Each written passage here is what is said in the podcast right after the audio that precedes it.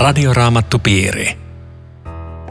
Tänään keskustelemme ilmestyskirjan luvusta 15. Ja studiossa ovat Riitta Lemmetyinen ja Eero Junkkaala. Minun nimeni on Aino Viitanen. Tekniikasta vastaa Aku Lundström. Luku 15 on otsikoitu Seitsemän enkeliä ja seitsemän vitsausta. Luen kolme ensimmäistä jaetta. Minä näin taas taivaalla suuren ja ihmeellisen tunnusmerkin. Seitsemän enkeliä, seitsemän vitsauksen toimeenpanijat. Nämä vitsaukset ovat viimeiset, niihin tyhjentyy Jumalan viha.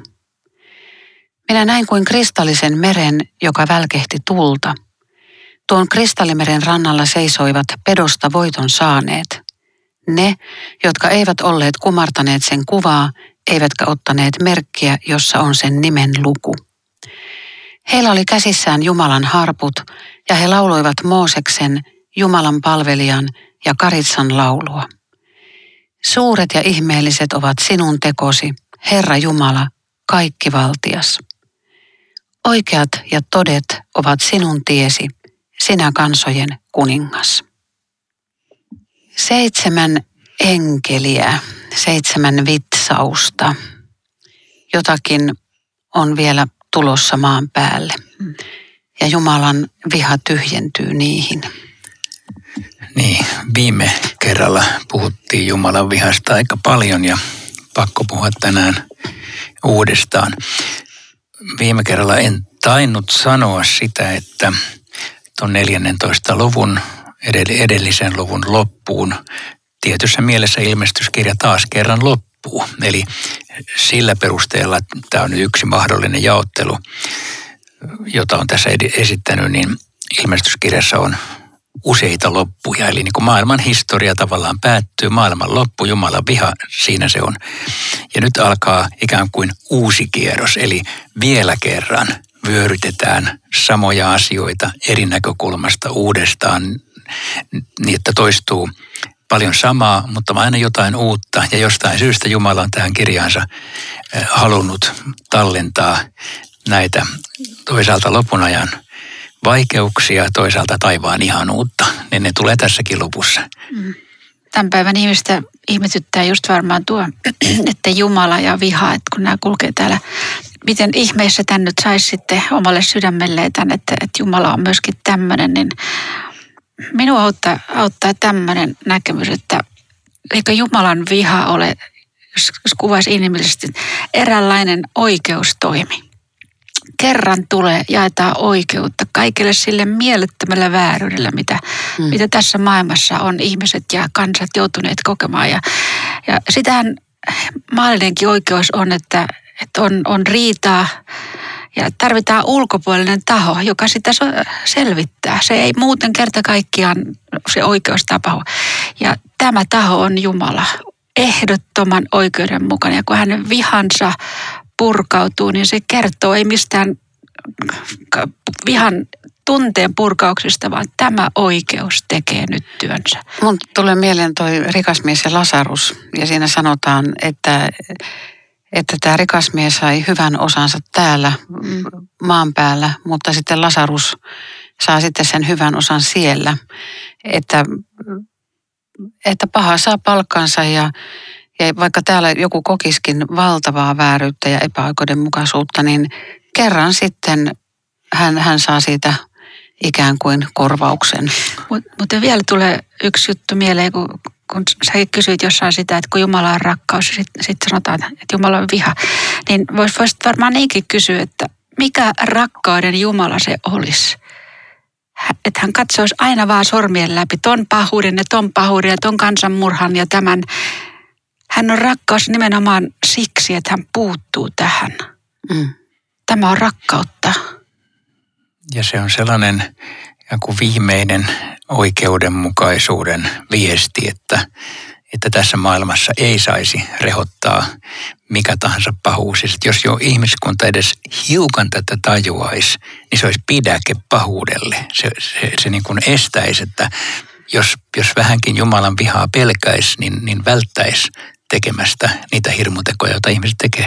Mutta kun tätä tietoisuutta ei ole, niin, niin se, se takaisin tulee vastaan. Muuten kun sä puhut siitä, että on yksi loppu ja sitten taas alkaa vyöryä nämä tavallaan niin kuin vielä annetaan mahdollisuus, tässäkin lukee viimeiset. Mulla tuli tämmöinen assosiaatio, kun mä oon puhutellut Finavia lentokentällä. Se on lopettanut tämän käytännön, mutta se oli jotenkin kauhean puhuttelevaa matkustajille. Sitten tulee nimet. Tämä on viimeinen kuulutus lennolle New Yorkiin. Siis tätä kuulutettiin matkustajia. Sitten, sitten tämä viimeinen kuulutus. Sitten se loppuu. Ja Jumala Joo. on tämmöinen taho, että niin kauan kuin joku on tulossa, Vielä niin mä kutsun. Toi on hyvä.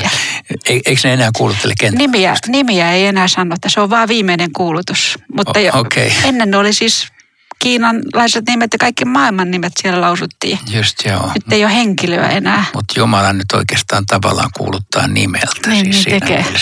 Hän kutsuu, hän kutsuu kaikkia nimeltä. Et jos nyt radio, joku radiokuuntelija niin miettii, että kuuluuko tämä mulle, niin sieltä tulee nyt viimeinen kuulutus, että käänny. Kyllä. Tule tänne, kutsutaan oikealle tielle, oikealle lennolle. Niin, eikä tarkoita sitä, että teet omia hyviä tekoja ja niillä pärjäät, vaan, vaan tule vaan ja suostu armahdettavaksi. Siinä mielessä on hirveän hyvä kutsu, että siinä kutsutaan pelkästään anteeksi antamuksen piiriin. Ilman muuta. Mm. Muuten semmoinenkin seikka tuli mieleen, kun mä tätä luin, että näitä enkeleitähän tulee, niin kuin me jäi tietämään tästä. Mutta minkäänlaista pohjaa ei anneta enkelten palvomiselle. Ne on vaan niitä sanasaattoja, ne tulee, ne menee, kun, kun tämmöinen enkelikulttuuri on myöskin semmoinen kukoistava kulttuuri, niin ei minkäänlaista pohjaa, vaikka heistä kerrotaan tämän tästä. Joo, toi on aika kiinnostava ajatus, koska nykyisin mäkin kuulen, vaikka en paljon siihen ole törmännyt, niin kuulen tämmöistä enkelien palvontaa ja, ja enkeleiden niin kuin, tavoittelua on monella tavalla ilmassa. Sitä ei tässä kylläkään ei. näy, vaikka enkelit on läsnä. Mitä tuo alkujakeiden kristallinen tulimeri voi, voi kuvata? Joku käännös sanoo, että, että ne, jotka on, on, on, ovat saaneet voiton, niin ne seisoo sinne rannalla. Toinen käännös sanoo, että, että he seisovat ikään kuin sen kristallimeren päällä. Mutta mikä on kristallimeri, joka välkehtii tulta? Niin, tietenkin tämä kuvakieli jo välittömästi kertoo sen, että, että se ei ole vesi, joka palaa. siis, siis se on niin tämmöinen vastakohtien kuva. Kristallivirrasta muuten lauletaan, mm. mutta tuleeko se tästä? Mutta ei tässä ole kyllä kristallivirta, vaan meri. Niin, kristallivirta. Se on, se on, se on muuten kaunis laulu, on. mutta, mutta tota, ehkä se kuva tulee tästä. Siis taiva, yksi taivaan kuva. Siis mm. kristallihan on ö, lasi, joka välkehtii, mm. joka on arvokasta. Mm. Ja siksi sitä on kaikkialla, niin se on jonkinlainen tällainen niin kuin sanoin selittämättömän kauneuden kuva kenties. Mä ajattelin, että se var, olisi varmaan just tuota, koska Johannes joutui koko ajan miettimään jonkun semmoisen käsitteen, jolla vähänkin saisi nyt kerrottua, mitä mä täällä näen. Ja tämmöinen lasi välkehtivä, se oli antiikissa suurta luksusta ja nyt tässä on kokonainen meri. Se, se kuvaa juuri tämän, mm-hmm. tämän, tämän aivan käsittämättömän kirkkouden. Mutta sitten toisaalta se on niin, tuntuu niin hyvältä tämä sana kristalli. Tässähän lauletaan kohta, kiitetään, että Jumala on ehdottoman oikeudenmukainen, että voisiko tässä ajatella, että se on semmoinen paikka, jossa jotenkin tulee läpinäkyväksi se, mitä Jumala on tehnyt. On kuitenkin ollut aina oikein. Vaikka mm. se täällä ajassa siltä tunnu, mutta se on niin kuin kristallin kirkasta kaikki. Mä jostakin luin semmoisen, että se viittaisi siihen Punaisen meren tai Kaislameren ylitykseen ja että, että tuolla rannalla on ne, jotka on pelastuneet, mutta siellä tulen seassa olisi ne, jotka sinne joutuu sinne vaikeaan paikkaan, että se kuvaiskin semmoista merta, koska siinä on se tuli. Niin, se, se siinä mielessä toi sun selityksessä ikään kuin istuu tähän, että tämä vitsaussana vie myöskin ajatukset Egyptin vitsauksiin. Mm. Eli, eli siellä oli, kun Jumalan kanssa kerran lähti ensimmäisen kerran historiassa kohti luvattua maata, niin, niin lähti niin kuin vitsausten keskeltä. Eli siellä oli Jumala antoi ensimmäiset tuomionsa jo niille, jotka eivät Jumalan kansaa päästä. Ja tämä tavallaan toistuu ilmestyskirjassa, että, että tuomioita tulee niille, jotka vastustaa Jumalan kansaa. Ja, ja siinä mielessä toi meri tavallaan sopisi mm. siksi mereksikin. Mutta siinä kuitenkin tärkeintä on se, että, että nämä voiton saaneet lauloivat Mooseksen ja Karitsan laulua.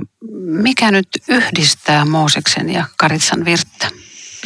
Joo, niillä on, niillä on todella paljon yhte, yhteys, yhteyttä keskenään, koska molemmissa lauletaan kiitosta pelastuksesta. Paikassa, joka oli ihmiselle täysin mahdoton selvitä. Punaisen meren yli ja sitten tässä ajassa kirkkauteen sitäkään ihminen ei voi itse tehdä sitä pelastusta. Ja se on, se on jännä, että tässä on niin kaksi laulua ja yksi melodia. Se on niin yksi yhteen se, se kiitoslaulu. Eikö se ole mitään Mirjamin, Mirjamin tekemä ylistyslaulu? On. Nyt no niin. puhutaan kumminkin Mooseksen. Joo, mä rupesin just sitä miettimään samaa, että se on 2 Mooses 15, että siellä on siinä muuten Mooses ja israeliset lauloivat ylistyslauluja ja sitten silloin vielä Mirjamin laulu erikseen, että kyllä molemmat laulaa siellä, mutta, mutta tässä mä voisin ajatella, kyllä varmaan tässä on toi kuva, että, että laulettiin kun päästiin vapaaksi, siis se, se Mooseksen laulu. Mutta tämä voisi myöskin tietenkin tarkoittaa sitä, että siinä olisi juutalaisten ja ei-juutalaisten joukko yhdessä laulamassa. Siis jos, jos Mooseksen mm. virta nyt tässä tapauksessa laulaisivat ne, jotka juutalaisesta kansasta Jeesukseen uskovina ovat pelastuneet, ja sitten Karitsan laulua olisi sitten muut. Tämäkin voi olla keinotekoinen selitys tälle, mutta se jotenkin sopii kyllä. Tuo oli hyvä, hyvä selitys ja puhutteleva. Että tätähän lauletaan siis taas niiden suurten vainojen ja, ja sen härän keskellä, missä seurakunta oli. Että se on niin erittäin puhuttelevaa, että tämmöisessä tiukassa paikassa yhtäkkiä räjähtää tämmöinen kiitoslaulu. Että oikeastaan voisi sanoa, että kärsimysten keskellä kristallisoituu, miksi kristitty laulaa, mikä on hänen toivonsa. Koska noin normaalisti ne ei tämmöisessä tilanteessa mitään kiitoslaulua lauleta. Niin, vaikka, vaikka Jumalan seurakunta on niin kuin aikaisemmin todettiin aina ollut laulava mm. seurakunta ja se on, se on ollut yksi tapa ilmaista rukousta sekä ahdistuksissa että kiitoksessa.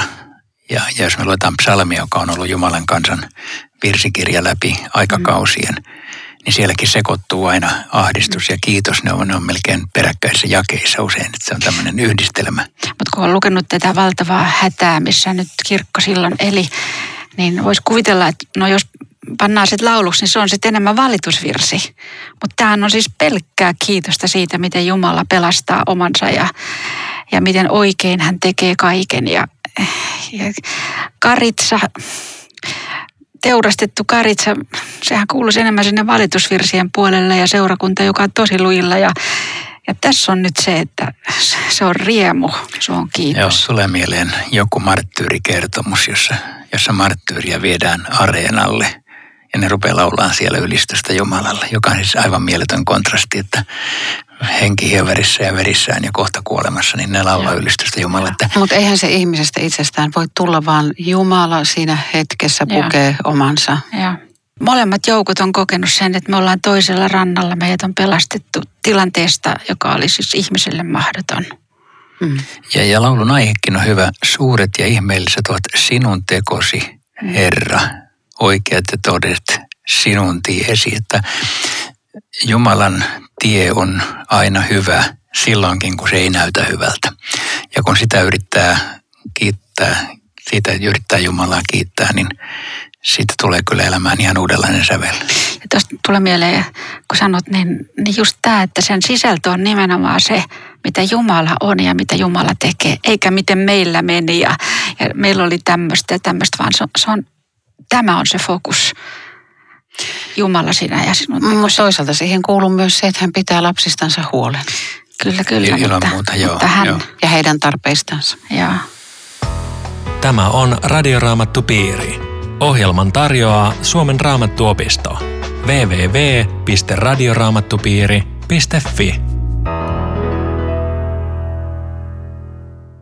Keskustelemme Riitta Lemmetyisen ja Eero Junkkalan kanssa ilmestyskirjan luvusta 15. Minun nimeni on Aino Viitanen. Usein kerrotaan raamatussa, että siellä taivaassa lauletaan ja käsissä on harput ja Mitäs nyt sitten, jos ei harpunsoitto oikein innosta? Tuommoista kuulee, se on vähän niin kuin tämmöistä halveksimista ilmestyskirjaan päin, että mä ainakaan taivaaseen halua, kun siellä on pitää laulaa ja soittaa harppua, ettei se sovi mulle ollenkaan, mutta, mutta tätä, tätä voisi varmaan avata sille, että se mitä taivaassa on ja, mitä, ja mit, mitä, mitä me siellä koetaan, niin jotenkinhan sen pitää tulla julki. Siis jos joku ihminen on mulle tärkeä ja rakas, niin mä kärsin enemmän siitä, jos mä en ilmaise sitä mitenkään. Se on mulle raskas kuin se, että mä, mä jotenkin viestitän sen, että sä oot mulle tosi rakas. Niin mä kuvittelen, että tämä on kuva siitä, että ainoa tapa, millä tämän voi purkaa, tämän valtavan kiitollisuuden, on just laulu ja musiikki. Ei, ei ole mitään, joka ylittäisi sen. Tosin sekin on heikkoa. No mitä sitten, jos joku täällä ajassa on kovasti raskaan musiikin ystävä ja ei yhtään innosta tämmöinen? Mutta siis eikö harpuilla voi soittaa erilaista musiikkia?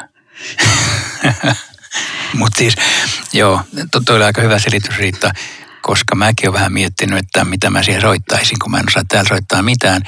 Toisaalta siis kyllä se hiukan kiehtoo, että jos siellä oppis. että, että tulisi vielä uusi aluevaltaus. Niin joo. Mutta joo. Mutta mut tämä on varmaan just sitä, sitä kuvaa siitä valtavasta kiitollisuudesta, joka purkautuu näin.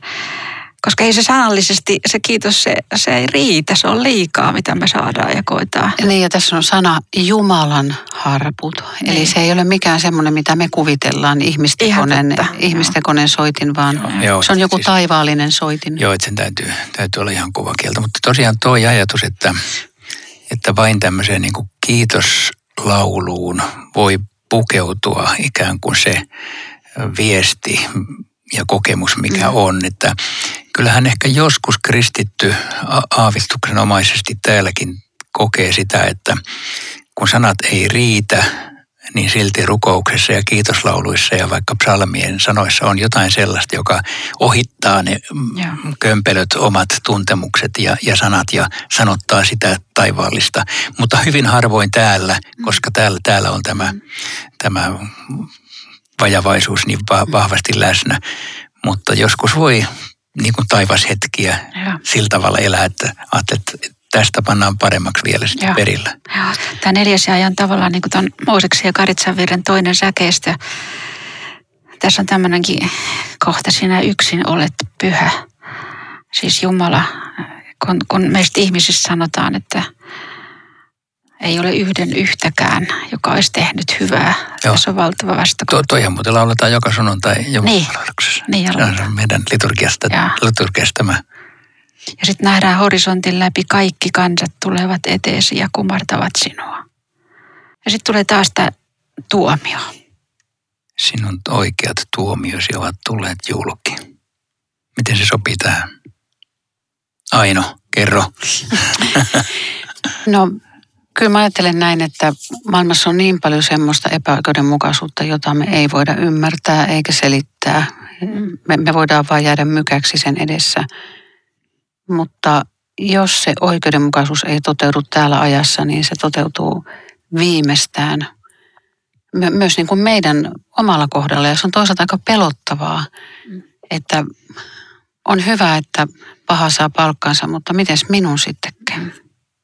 Mutta kyllä mä kuvittelen, kun tämä on kiitoslaulun yksi osa, että tässä, tässä nimenomaan se tuomio on niin kuin positiivisessa valossa, että Jumalan tuomio, kiitos, että sä välität tästä maailmasta, kiitos, että sä, sä voitat tämän pahan. Ja Jeesus tuomittiin, että meitä ei tuomittaisi. Joo, ja sitten se on Jumala, sä oot kaikki valtias. On tää, tää on niin kuin pelkkää Jumalan ylistystä tämäkin. Ja, ja semmoista toivoa, mikä tähän liittyy.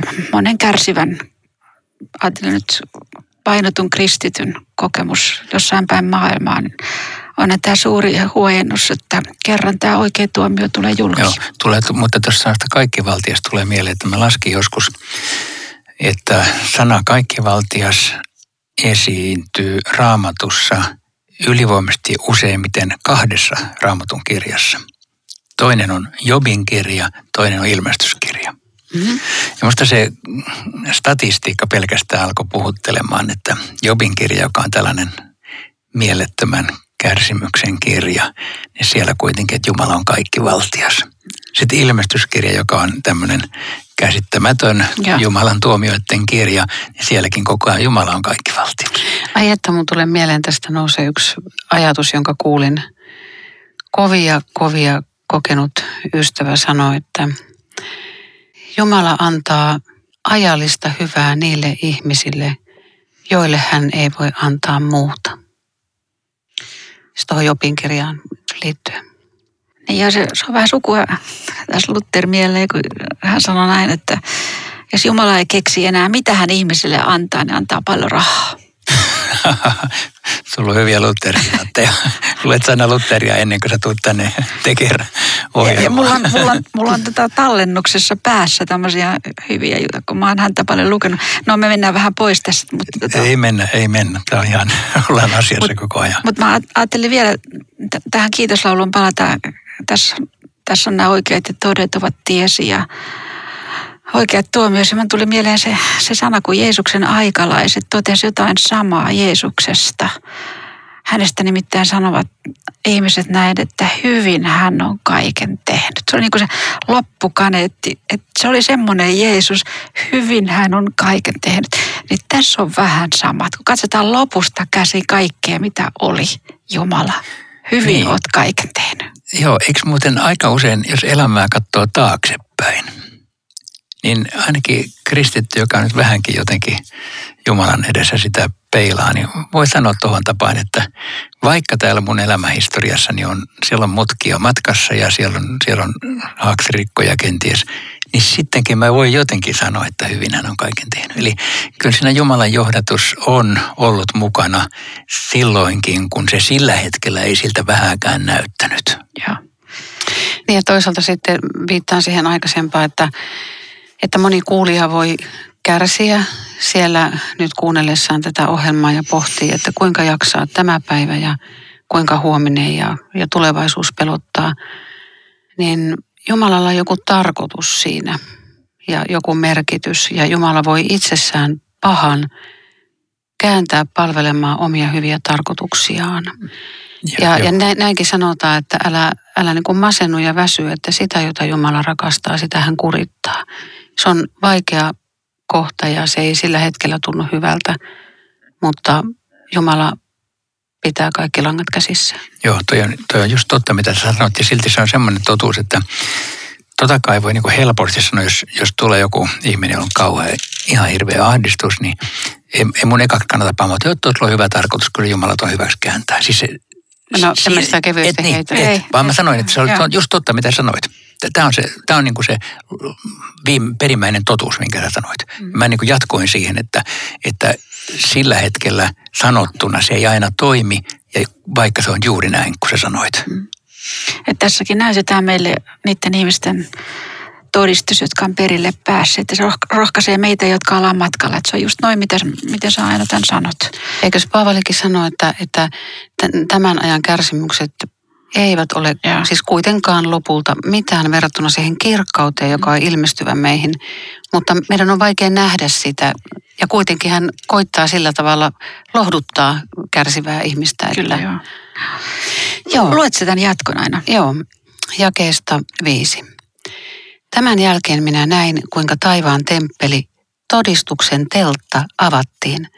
Ja temppelistä tuli ulos seitsemän enkeliä, seitsemän vitsauksen toimeenpanijat – heidän pukunsa oli puhtaanvalkoista pellavaa ja rinnan ympärillä heillä oli kultainen vyö.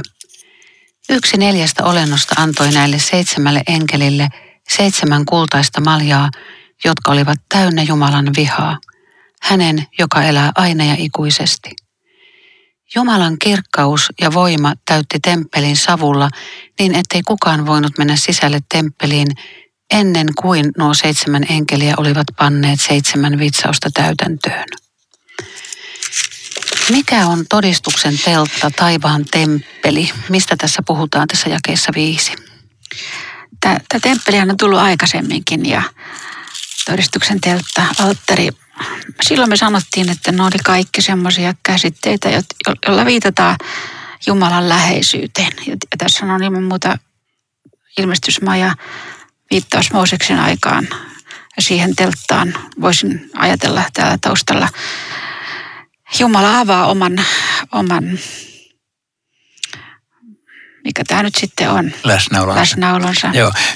Muuten erikoista, mä rupesin nyt miettiin, tässä, on temppelistä puhuttu muutaman kerran, mutta sitten kun me tulemme aikanaan lukuun 21, niin siellä sanotaan, temppeliä en kaupungissa nähnyt, sillä sen temppelin oli Herra Jumala, kaikkivaltias ja karitsa. Nyt on jotenkin, mä en tiedä mitä se tarkoittaa, koska nyt on temppeli, mutta sitten ei olekaan temppeliä. Mutta ikään kuin tässä vielä tultaisiin johonkin vielä syvemmälle sinne Jumalan salaisuuksiin. Että ensin olisi temppeli, joka ei tietenkään ole mikään tavallinen temppeli eikä maallinen temppeli, koska se on taivaassa. Mutta se kuvaa Jumalan läsnäoloa, mutta sitten lopussa niin ei tarvita edes sitäkään. Joo. Hmm. No sieltä tulee nämä vitsauksen toimeenpanijat, enkelit, puku on valkoista pellavaa, rinnan ympärillä kultainen vyö. Näyttää muuten melkein Jeesukselta. Ja yksi näistä neljästä olennosta, eli ilmeisesti näitä kerubeja, serafeja, mitä, mitä ne mahtaa olla, niin joku heistä antaa nämä kultaiset maljat, jotka ovat täynnä Jumalan vihaa. Ja nyt sitten tämä ja, ja kahdeksan on aika merkillinen. Mikä viesti siihen sisältyy? Jumalan kirkkaus ja voima täytti temppelin savulla niin, että kukaan ei voinut mennä sisälle sinne temppeliin ennen kuin enkelit olivat panneet nämä vitsaukset täytäntöön. Eli ikään kuin kukaan ei voi enää rukoilemalla tai anomalla tai millään tavalla estää sitä, että ne vitsaukset pannaan täytäntöön. Siis Jumalan Joo. savu täyttää temppelin, että sinne ei kukaan pääse. E-, eikö vanhan liiton aikana, kun se tuli se Jumalan patsas, Kirkkaus, niin, niin kukaan ei voinut mennä joo. sinne. Mooses, Mooses ei voinut mennä sisälle, kun se kirkkaus oli niin... Toi, joo, toi on puhutteleva ajatus, minkä sä sanoit Aino, että, että siinä on niin kuin joku tällainen, että, joka vielä pidättää, koska seuraavassa luvussa sitten pannaan käytäntöön jotain sellaista, joka, jota tässä vielä odotetaan. Joo, mutta jos vielä menisi tuohon alkuun, näihin, näihin vaatteisiin, niin tästähän tulee niin todistukset, että viittaa vanhaan testamenttiin ja, ja, ja nämä papitkin oli puettu, leiviläiset tämän tyyppisiin vaatteisiin. Mä mietin sitä, että, että onko, voiko, ajatella näin, että nämä enkelit oli niin Jumalan pappeja, suorittaa Jumalan palvelusta, joka tässä tilanteessa on, on juuri tämä tuomion, tuomion jakaminen. Tuomion jakaminen, joka sitten on sitten Jumalan kansalle myöskin vapautuksen ja pelastuksen päivä. Joo. Tässä meillä riittää pohdittavaa jatkossakin. Rukoiletko erot tähän loppuun? Niin Herra, me olemme taas vaikeiden ja, ja puhuttelevien kuvien ääressä ja sinun vihasi ihmetyttää meitä, mutta me uskomme, että se on oikeudenmukainen tuomio ja kiitämme siitä, että Jeesuksen turvissa me olemme siitä täydellisesti vapaat. Eikä meidän tarvitse yhtään pelätä, koska me saamme Jeesuksen omina olla absoluuttisen vapaina kaikesta, mikä kohtaa maailmaa joskus perillä. Kiitos, että kuulitat meitä sinne armosi kautta. Aamen. Kuulumisia jälleen viikon kuluttua. Hei hei. Radioraamattupiiri www.radioraamattupiiri.fi